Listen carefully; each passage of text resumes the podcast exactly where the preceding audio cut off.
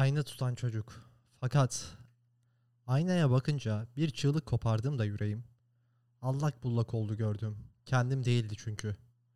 Bir şeytanın surat buruşturması ve alaycı gülüşüydü. Gerçek. Peki anlıyorum düşün anlamını ve uyartısını. Öğretim tehlikede. Yabani lotlar buğdaylık taslıyorlar. Düşmanlarım güçlenmişler ve öğretimin görünüşünü bozmuşlar. Öyle ki sevdiklerim kendilerine verdiğim armağandan utanır olmuşlar. Yitirmişim dostlarımı. Gittiklerimi arayacağım saat gelmiş. Zerdüşt bu sözlerle yerinden fırladı. Ama hava almaya çalışan ürkmüş biri gibi değil. Ruhun esinlendiğini göreyen bir türkücü gibi. Kartalıyla yılanı şaşkınlık içinde bakıyorlardı ona. Çünkü yüzünden tan kızıllığı gibi yaklaşan bir mutluluk yansıyordu. Hayvanların bana ne oldu diyordu Zerdüşt. Ben değişmedim mi? Mutluluk bana bir kasırga gibi gelmedi mi? Delidir benim mutluluğum ve delice şeyler söyleyecektir. Daha pek genç, ona karşı sabırlı olun. Yaraladı benim mutluluğum.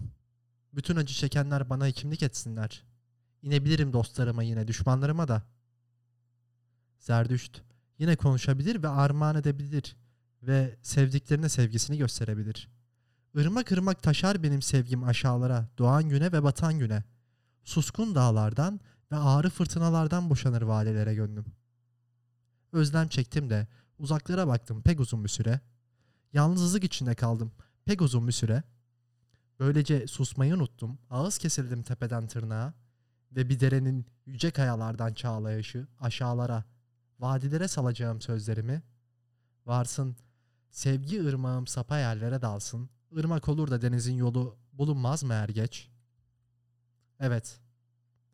Bir göl var içimde benim. Yalnız ve kendi kendine yeten. Ama sevgi ırmağında sürükler onu aşağılara, denize. Yeni yollarda yürüyorum ben. Bana yeni bir söz geliyor. Bıktım. Bütün yaratıcılar gibi eski dillerden. Ruhum aşınmış tabanlar üzere yürümek istemiyor artık. Her türlü konuşma pek yavaş geliyor bana. Senin arabana atlıyorum ey fırtına. Seni dahi kırbaçlamak istiyorum hınzırlığımla. Bir bağlantı, bir semih çığlığı gibi geçmek istiyorum geniş denizler üzerinden. Dostlarımın kaldığı mutlu adaları buluncaya dek. Onların arasındaki düşmanlarımı da. Söz söyleyebileceğim herkesi şimdi ne kadar seviyorum. Düşmanlarım bile mutluluğumun içinde.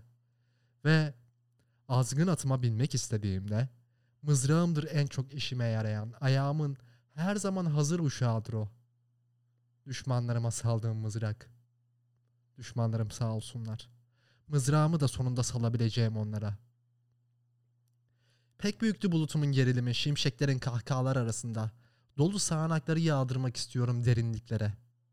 Yaman kabaracak göğsüm, yaman üfleyecek fırtınasını dağlar üzerinden. Böylece rahatlayacak.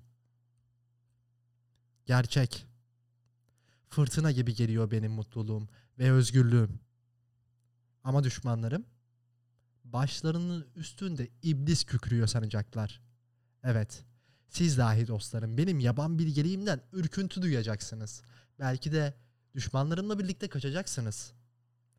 Ah sizi çobanın kovalıyla geri çekmeyi bilsem. Ah dişi aslanım bilgeliğim. Usul kükremeyi bir öğrense.